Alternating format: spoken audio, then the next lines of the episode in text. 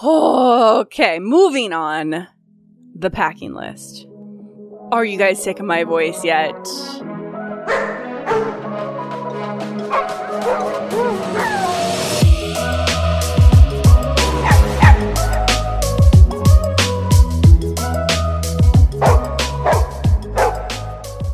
This is the With a Dog podcast, a podcast for the modern dog parent. I'm your host, Carly, and every Wednesday I bring on pet professionals or some fellow dog parents, and we laugh, learn, and commiserate about everything from the confusing vet visits to dog park etiquette to the 2 a.m. potty breaks. Essentially, life with a dog. Happy New Year, everyone. Second episode of 2022. I'm very happy to be here. Complete honesty, this is the second time that I have recorded this episode because I did it last night.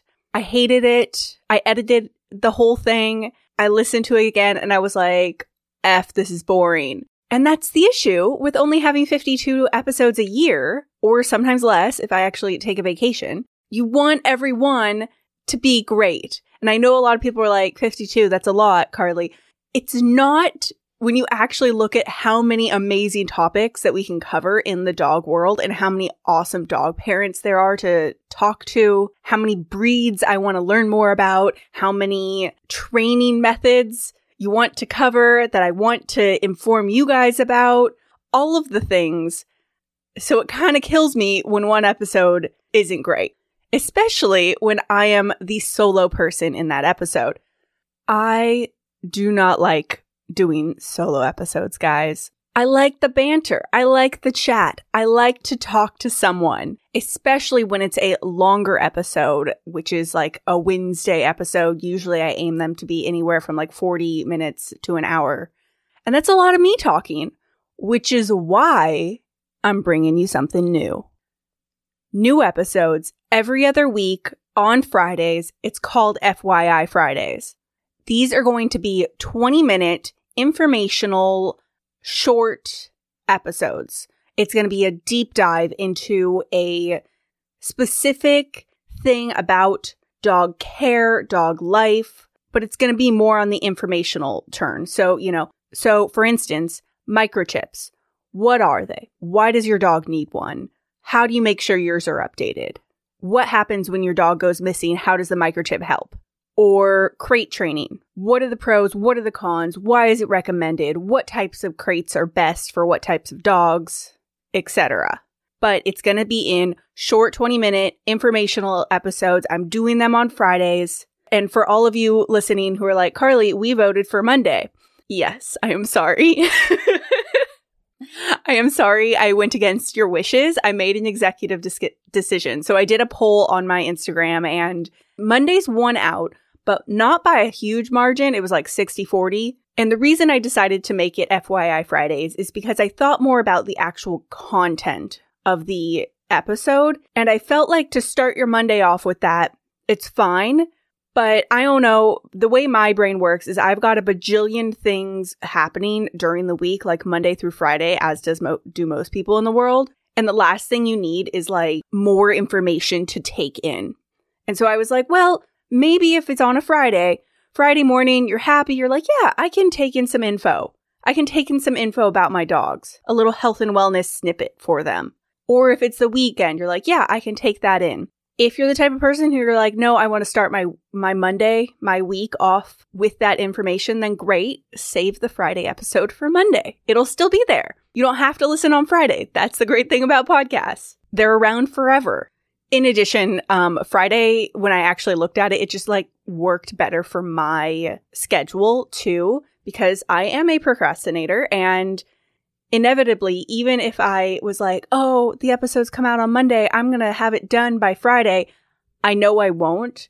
And I didn't want to be scrambling on Sunday when I want, I would rather be spending time with family or doing something fun over the weekend. So I was trying to keep kind of my workload in the Monday through Friday bracket too. So that's those are kind of the reasons why it's going to be FYI Fridays, for your information Fridays, 20 minute informational snippets.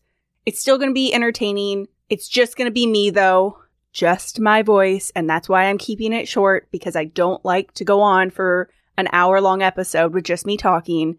And then the Wednesday episodes are gonna stay the same. Wednesdays are still gonna be fun, entertaining, informational, awesome guests, and about hour long episodes. You know, I just realized I keep saying every Friday. It's every other Friday, guys. At the moment, I can't take on doing an every Friday, FYI Friday episode. Maybe one day, but at the moment, every other Friday is what we're looking at. That was kind of my main announcement. Other things that you can look forward to in 2022 at the With a Dog podcast is I'm hoping to be traveling a little bit more, doing some more in person episodes or in person interviews and kind of like vlog style reels to go along with those episodes as well.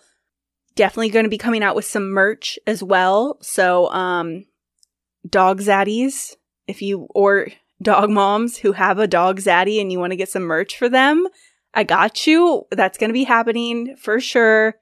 Also, a membership, which I'm really going to try to make like as completely affordable as possible. It's stuff that we've that we've all talked about like as a community, you know, and I've done some Instagram lives and stuff. We've talked about doing a membership where we do like virtual wine nights and virtual book clubs and things like that. So I'd really love to make that happen soon. And then within that membership, maybe there'd be like exclusive content as well, like more episodes with Charlotte and Ashley of Jonathan's Journal and things along those lines. So that's the plan as of right now. And in that spirit, today's episode. Today's episode is going to be a little bit informational based, a little advice based, and it's just me. And for that, I am deeply sorry. All the new listeners that are coming from the sex episode from last week, welcome. So happy to have you. I don't usually do solo episodes, but I recently did a road trip with my dog. It wasn't a huge one. It was just down from Sacramento Seattle to Sacramento and back. And so that's about 13 hours each way. And I did it in one day each time. And I did that for the holidays. I did it with my dog that's not great in the car. And I feel like I have some tips and tricks to share with all of you. In addition, quite a few of all of you listeners, I asked for your advice about road trips, and you really have a lot of experience with that. A lot of you have gone on cross country road trips with your dogs and have some great info. So I'm going to share that with everyone listening. All right. So let's get into it. Road trip. So I kind of tried to put it into sections. First is all about like the planning ahead and things that you need to think about before you even leave on your road trip. So things such as like planning your route, prepping your dog, thinking about safety, making your packing list, and then the last section is more of like the actual drive. So I'm going to read off information that people have sent me about the actual drive, but but also I'm going to share my experience when I did my road trip this last month. In addition, I took a ton of videos during my road trip and I'm going to try to put those all into like vlog style reels to go with the episode. So definitely definitely go to my Instagram I'll probably put them on TikTok as well. So either way, it's at with a dog podcast on Instagram, TikTok, Facebook. I'm going to share it all on there. So ch- check those out so you can kind of visualize or see what my setup was while I'm describing it in this episode as well. Okay. First section for road trips. Let's get into it. So first off, it's planning ahead and obviously that can encompass so many things. First, advice that everyone gave. This was like by far the most popular tip, and it was one that was on my list as well. Plan your routes and your stops ahead of time. So that might seem pretty obvious to a lot of people. Like, yeah, if I'm on a road trip, I know like I'm going to look at a map ahead of time and just see like how to get to my destination. But the actual planning of how often am I going to stop? How often is my dog going to need to stop? taking into account everyone's needs. So it's like, okay, I need to eat. My dog needs to eat. My dog needs water. Like you can drink your water during the drive. Your dog cannot necessarily. I know there's those like splash proof bowls that you can have in the car. Personally, I don't use any of that stuff. So every time I stop, that's also when my dog is able to get water. You're going to need gas. You're going to need potty breaks for both you and your dog. So those are all the things that go into each stop.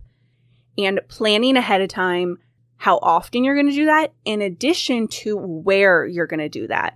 It depends also on how long of a road trip you're on. So if you are doing like a multiple day cross country couple week type of thing, you know, if you're you're doing like van life, obviously it's a little bit different than what I did, which was just like 13 hours straight through one day because your dog is going to end up needing more exercise. You know, like my dog, like one day without specific intense exercise is fine because I I planned for that.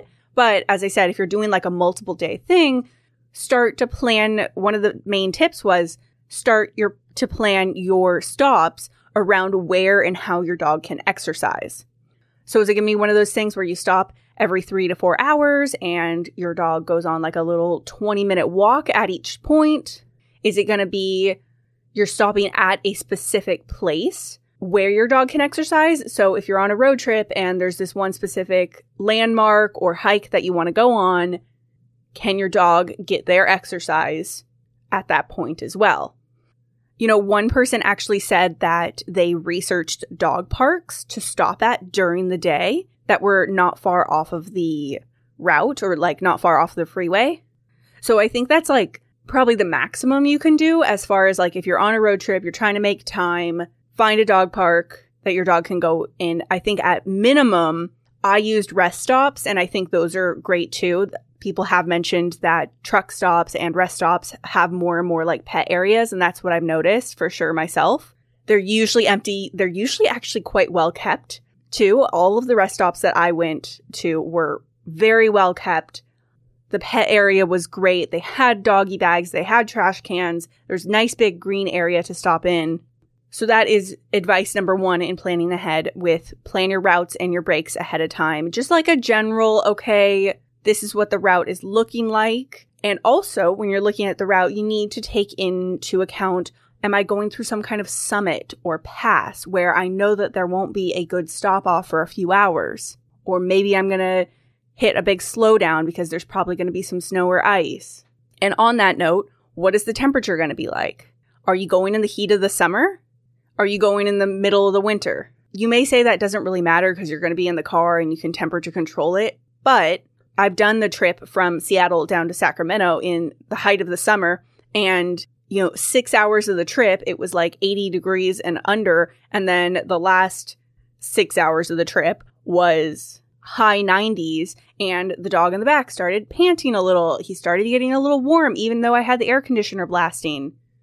You just need to think about some of those kind of things ahead of time. You know, if it's 100 degrees outside, it does factor in with what type of breaks you can take and what kind of stops you can make for yourself and for your dog because we don't leave dogs in hot cars.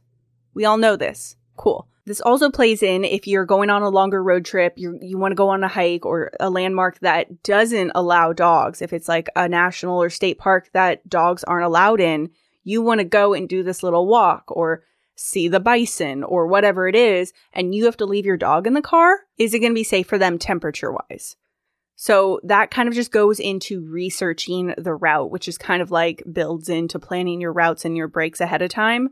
The research of what the route looks like, what temperature it's going to be as you go through different terrains, different parts of the country. And also, you know, I'm talking about like mountainous areas, summits and passes. What if you're going through a city and you happen to be going through that big city at rush hour traffic time? You do not want to be sitting in the car in bumper to bumper traffic with your dog and it's your dinner time, it's their dinner time, everyone's grumpy, you can't pull off because there's traffic in every direction.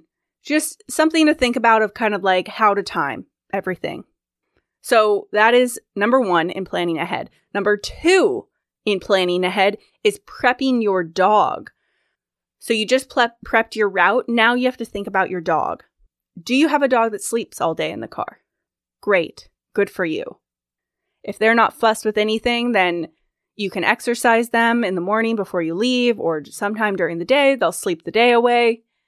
Everyone's happy. However, if you start doing that for days and days on end, they are going to need some kind of mental enrichment. So think about, you know, if you need to bring enrichment toys just so their brain is a little bit active. What if their brain is a little too active? What if you have a dog in the car that has a bit of anxiety or gets stressed or Maybe your dog is fine on a six hour road trip, but they've never gone longer and you don't know how they're going to react. You need to start prepping for any type of scenario on how they're going to react to a multiple day road trip or an extremely long day trip.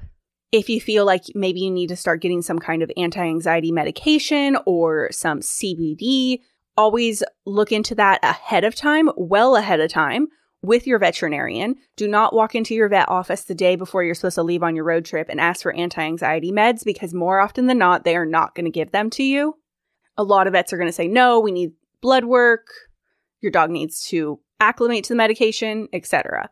Same thing with CBD. You need to get the dosage right if you're doing any kind of drops, if you're doing uh, treats, all of that is going to affect you. You need to make sure that you your dog is used to taking medication or CBD ahead of time if you're going to use it on your road trip.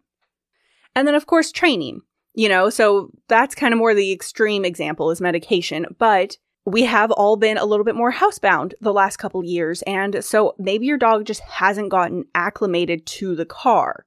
So do some prep ahead of time, you know, before you embark on a week long cross country road trip, maybe do a couple around where you live, you know, a, a few hour type of thing and get them used to enjoying the car, being in the car, what's expected of them in the car. So things like car manners. And by that, I mean, you know, they're not trying to jump on you while you're driving. They're not barking in your ear. They're staying in the spot they're supposed to be in the car, the spot that you designate for them. And you're positively reinforcing all of these manners. Another one, my top tip is I never let my dog in or out of the car unless I give the go ahead. I don't like them jumping out willy nilly because I want to make sure the surrounding area is secure and, of course, that they're not going to like take off or something.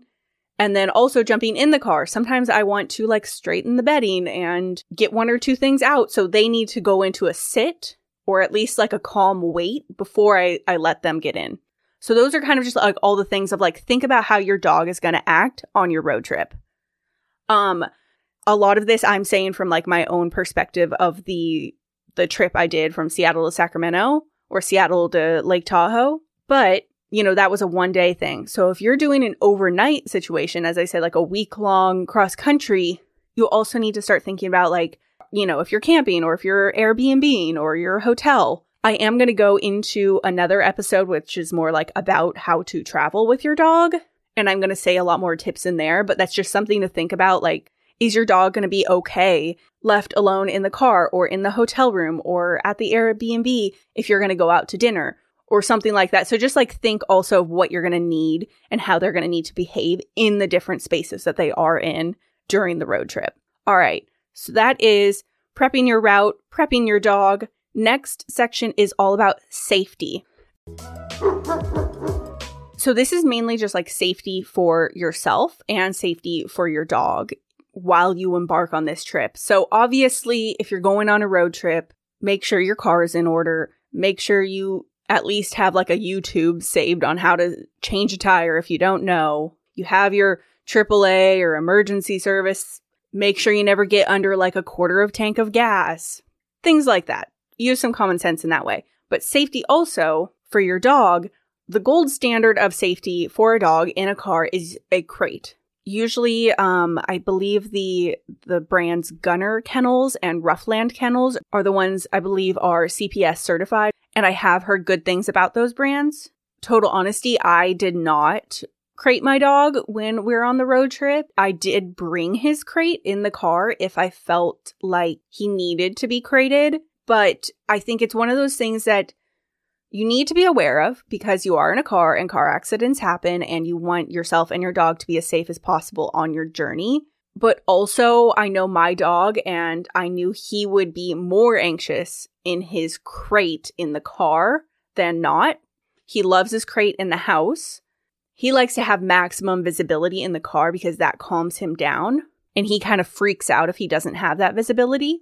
In addition, speaking of visibility, his crate would have significantly reduced my visibility out of the rearview mirror. So, all in all, what I'm saying is I did not crate him for quite a few reasons. It is up to you on what you would like to do with your dog. You know your dog best, you know your car best, have the ability to play around with a few different options. What I ended up doing was he had a he was like tethered to the seat, but he still had the ability to lay down.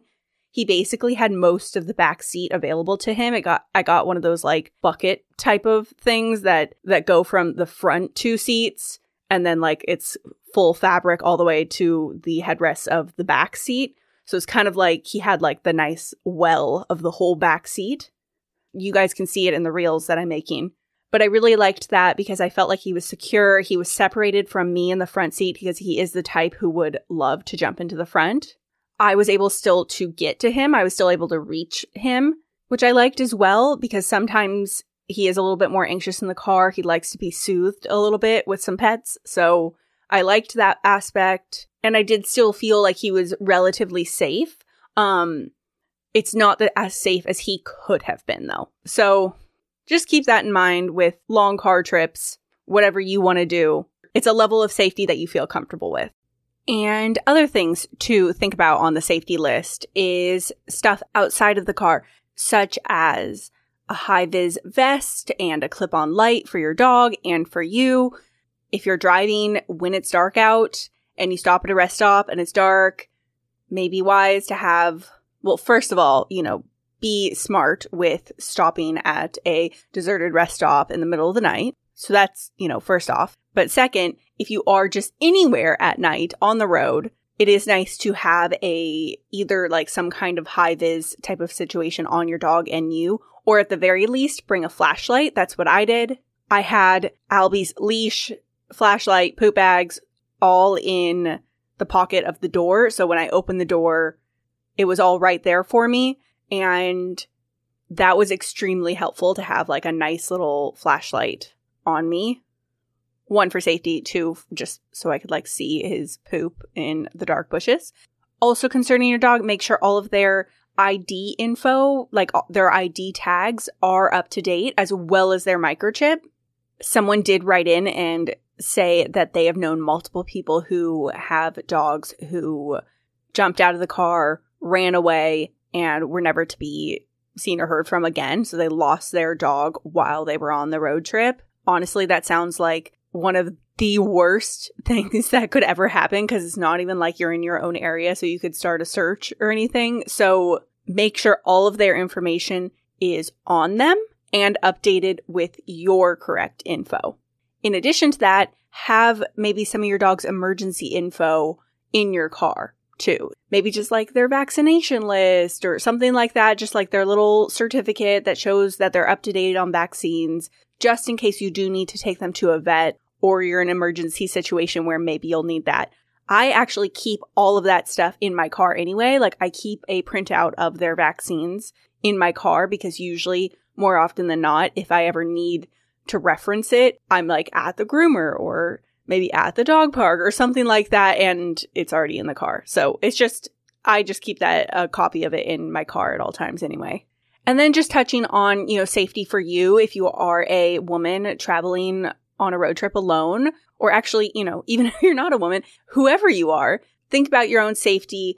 I always carry a like personal alarm that uh, goes onto my keyring. So I had that attached to my car keys and that I had on my person at all times. Even when I was in the car driving, my car is the kind where you just need the fob in there and then you press the like start stop button to start the car. So you don't actually have to like insert the key.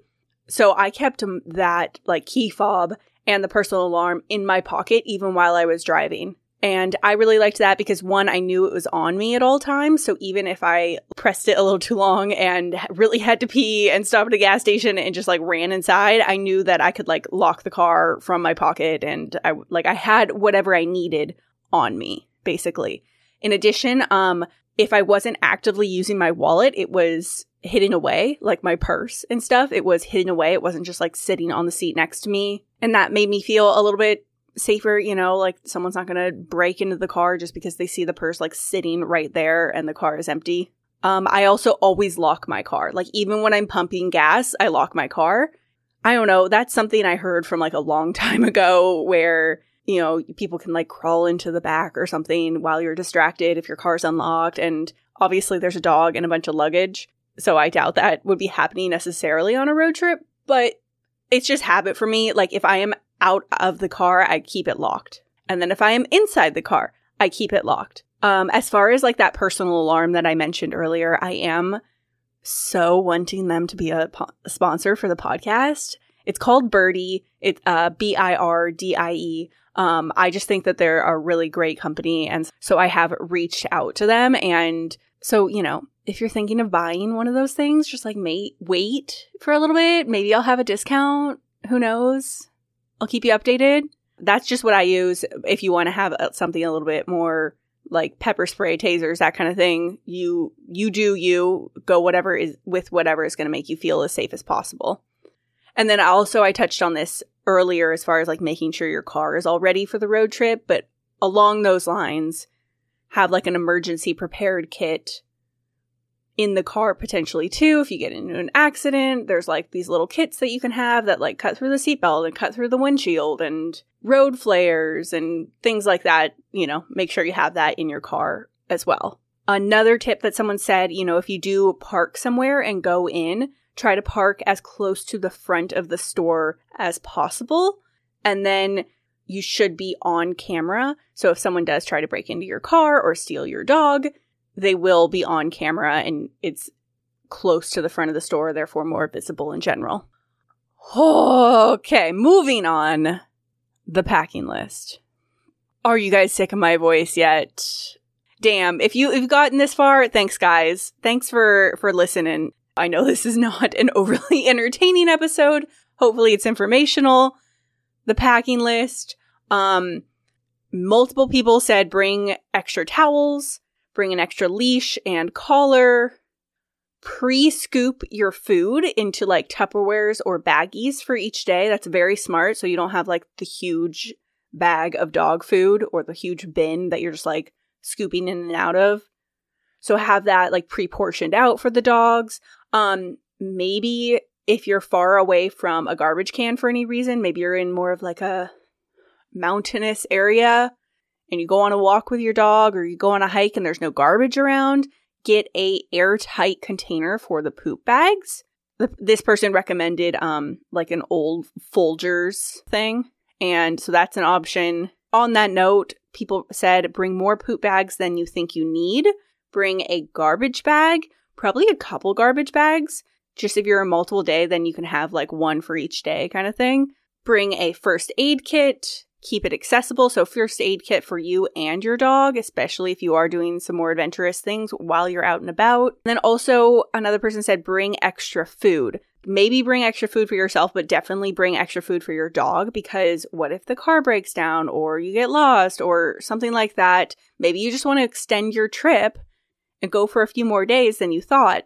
If any of these things happen, you can always eat at a McDonald's it might be more difficult to find your dog's food if you run out. So maybe just bring like an extra day's worth of food for your dog. So that's kind of like the the pre-packing trip for you.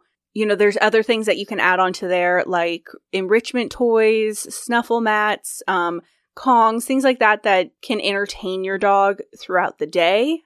I do think the towels though, like even though it, even if it's not actively raining or something where you are, maybe the rest stop was muddy, maybe maybe the gas station you stopped at, the that the dog got out and peed at was like grimy, whatever it is. It's always if you're on the road for multiple days, it's always nice to keep the car interior as clean as possible. So I definitely agree with the extra towels. Plus, then the dog can kind of use those extra towels as like a blanket in the back. And then maybe you don't need to pack their big fluffy blankie that they usually have at home. And, you know, also to note, don't overpack either.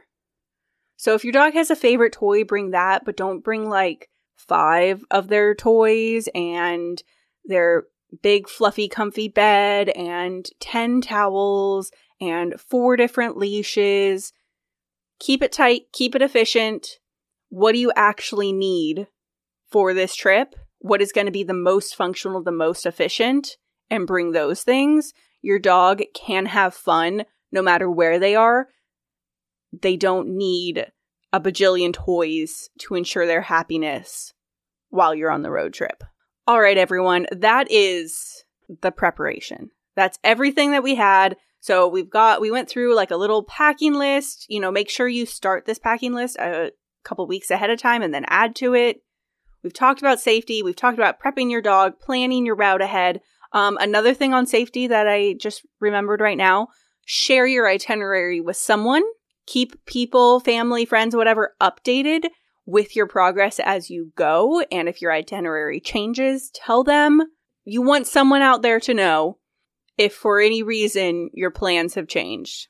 Okay, so we've gone through all of those things. Now we are on to the actual drive. So these are tips for the actual drive uh, that were given, that were written in, but I'm also going to run you through how my drive went and kind of tips and tricks that I found along the way. Um, other things that I just realized that should have been added to the packing list. Um, obviously, like bowls and water for your dogs as well. Like, I don't know, some of that kind of stuff is obvious. So the packing list was more just like things that people wrote in that I think were a little bit more like out of the norm or good little tips. So don't just use that packing list as like the end all be all info.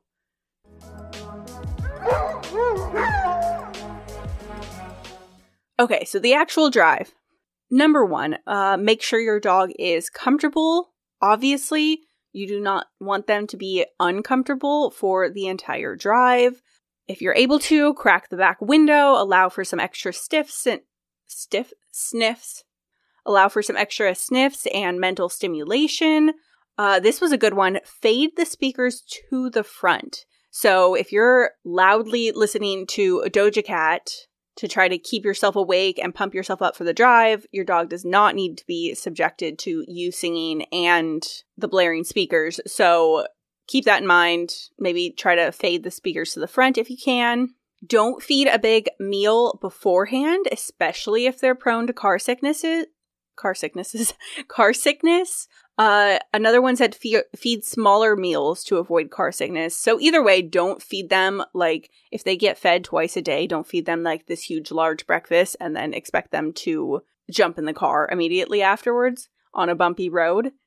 If they do get car sick, someone did recommend Pepcid and Benadryl. So Pepcid, not the complete one. So Pepcid plain, not Pepcid complete, and some Benadryl. Of course, clear this with your veterinarian first. This is just what someone wrote in that worked for their dog. Let's see what else we got. Uh, other recommendations. So chews. So or enrichment toys, like things to entertain your dog as you drive. This is kind of also up to you. You know your dog best. I was okay giving Albie some chews as we went on. It was kind of, they weren't rawhide, they were like no hide chews. So they were softer and they like kind of like melted as soon as you get enough drool on them, basically. So I was okay with him chewing those as I was driving you need to know your dog best if they're the type to swallow the whole thing whole or if you're giving them a chew that cracks off into sharp pieces, anything like that. I wouldn't recommend it while driving. You can do other enrichment toys though, you know, prep some Kongs, prep some lick mats, you know, spread some peanut butter on a lick mat, stick it in the freezer the night before, and then let them enjoy that wh- while you're driving. And that is basically it for all of the tips that everyone else gave. I'm going to run you through my trip and add some extra little advice that I have. So, it's about a 13 hour drive, as I said, from Seattle to Sacramento or Lake Tahoe. I kind of, I went to both. It's a long story, whatever. And I started in Seattle at 6 a.m., had the car more or less packed, most of the stuff ahead of time got through Seattle. Albie was very, very uh, excited and overstimulated in the car for probably about the first like four hours. So even when we went through Portland, we went through Portland at it was pretty rainy, so I didn't make very good time. So it was about three hours. So we went through at nine, didn't really hit any traffic. That was great.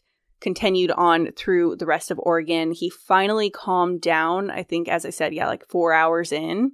Um, and when I say calm down, he just he just loves the car. He loves to see other cars pass by. He lo- he thinks he's in some kind of like video game. Is the only way I can describe it where he just sees the other cars pass by and he's like, "Oh!"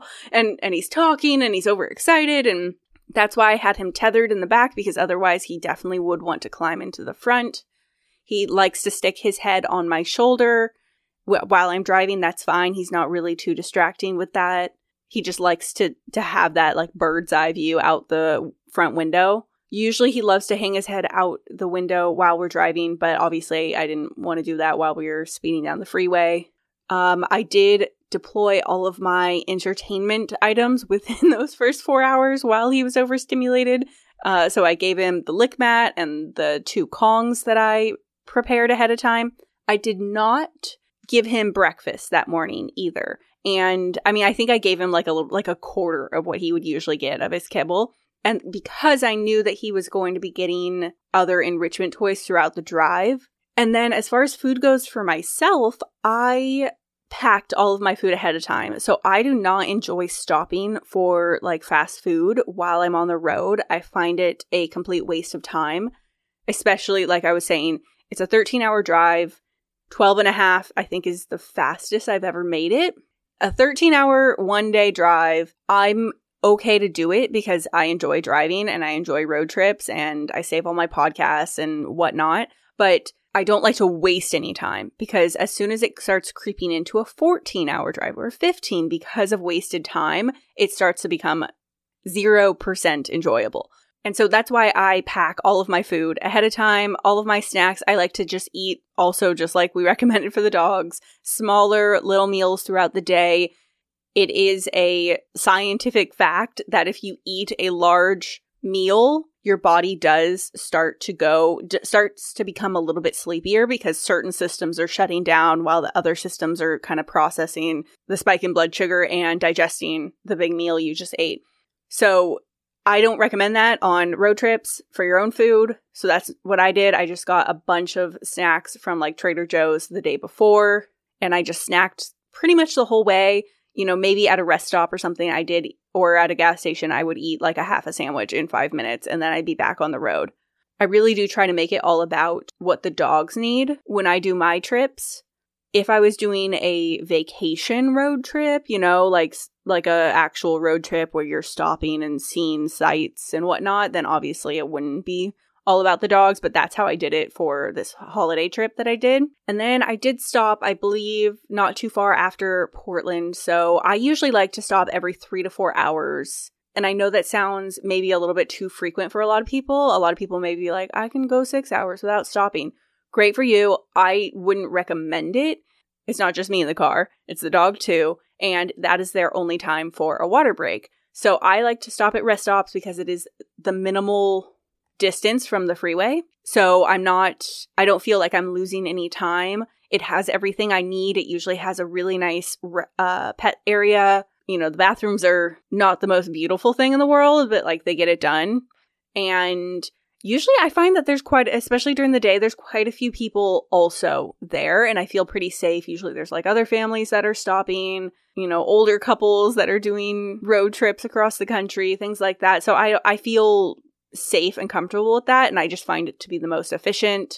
Sometimes it's even like only a seven minute stop. Like jump out of the car, go to the bathroom, come back, get the dog. Albie goes potty. We walk around for just like four minutes, make sure he drinks some water, back in the car. Sometimes it's longer, sometimes more like 15 minute. But I do like to make it more frequent because that is, as I said, like the only time that the dog has a chance to drink water. Speaking of water, um, Albie and Lupin don't drink water if they're distracted by anything, which is, I think, normal for a lot of dogs. So I bring also a thing of broth and I put that in like a spill proof container and I put that along in with the water. It is a little bit higher level of sodium, but it's pretty diluted because it's in with water. And that encourages them to drink it because all of a sudden the water is like a little bit more savory and yummy for them to to down. And so that's a little hack that I have to encourage them to drink water.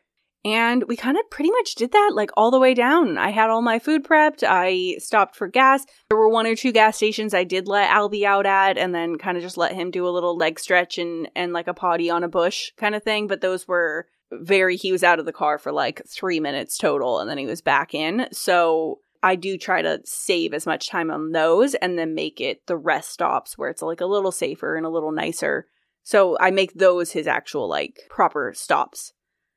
And that was yeah, that was pretty much it. Got into Sacramento that evening, probably at like I think it was like 8 or so or 7:30 maybe. And I made great time going down there. And then on the way back I had Michael with me, dog Zaddy, and so he was we were able to split the driving. So we kind of sorted everything out a little bit differently, but ultimately pretty much every time we jumped in the car, Albie was very overstimulated for the first like 4 plus hours and then the rest of it he would sleep or just kind of like silently look out the window. And that's really the best I could have asked for him. As I said, he is very excited in the car. I didn't know what would suit him best. So while I was in Sacramento, I went from Seattle to Sacramento, then Sacramento to Tahoe, which is about a two hour drive. And then Snowmageddon came. So then Tahoe back to Sacramento. A lot of highways were closed. So it took four hours. And then we did the trip back from Sacramento to Seattle, which was 13. So during all those iterations of different little trips I did in there, I did try out quite a few different things for Albie. So first he was just in the back seat with like his towels and his toy, his enrichment toys, and I tried him in his crate. Like the front of the crate was in between the two front seats, so he had like full visibility out the front windshield still. He was still very close to me. That one he didn't like as much. He, I think he did feel very contained and he was unhappy about it. And the and then another iteration that I tried was putting his bed in different places in the back seat because he had the whole back seat available to him. And so that really really worked when it was like in a little certain spot. He curled up, he was able to still stick his head and look out the front windshield and kind of be close to me but he was settled and tethered kind of just in his bed. So that went really well. What I'm getting at here is it took a few different tries to get him completely comfortable. And sometimes that's just how it goes. And I was prepared for that. So that's why most of this episode was talking about being prepared. On the other hand, I have done this trip with Lupin, and he will get in the car, lay on his big comfy bed that I have for him, fall asleep, and he's out for the whole trip. So it is kind of just like know your dog. And that's why I only brought Albie. That's another reason, one of the reasons I only brought Albie on this road trip down to see family because I think two of them in the car would have been really hard for me to manage alone. Oh my God. Okay. All right, guys.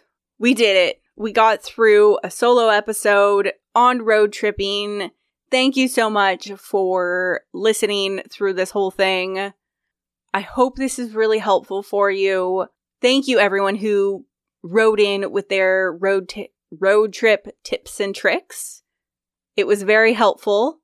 And if you liked this episode, if you liked any of our episodes, go ahead and give the podcast a five star rating on Spotify or Apple Podcasts. Give us a follow on Instagram, TikTok, Facebook. We're at With a Dog Podcast on all of those. And I look forward to next Wednesday, a great new episode with an awesome guest. Tune in for that, and then our FYI Fridays every other week.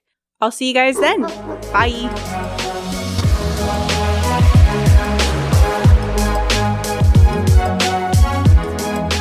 All content on the With a Dog podcast is for informational and comedic purposes only. It should not replace professional advice, treatment, or diagnosis by a certified veterinarian, trainer, or behaviorist.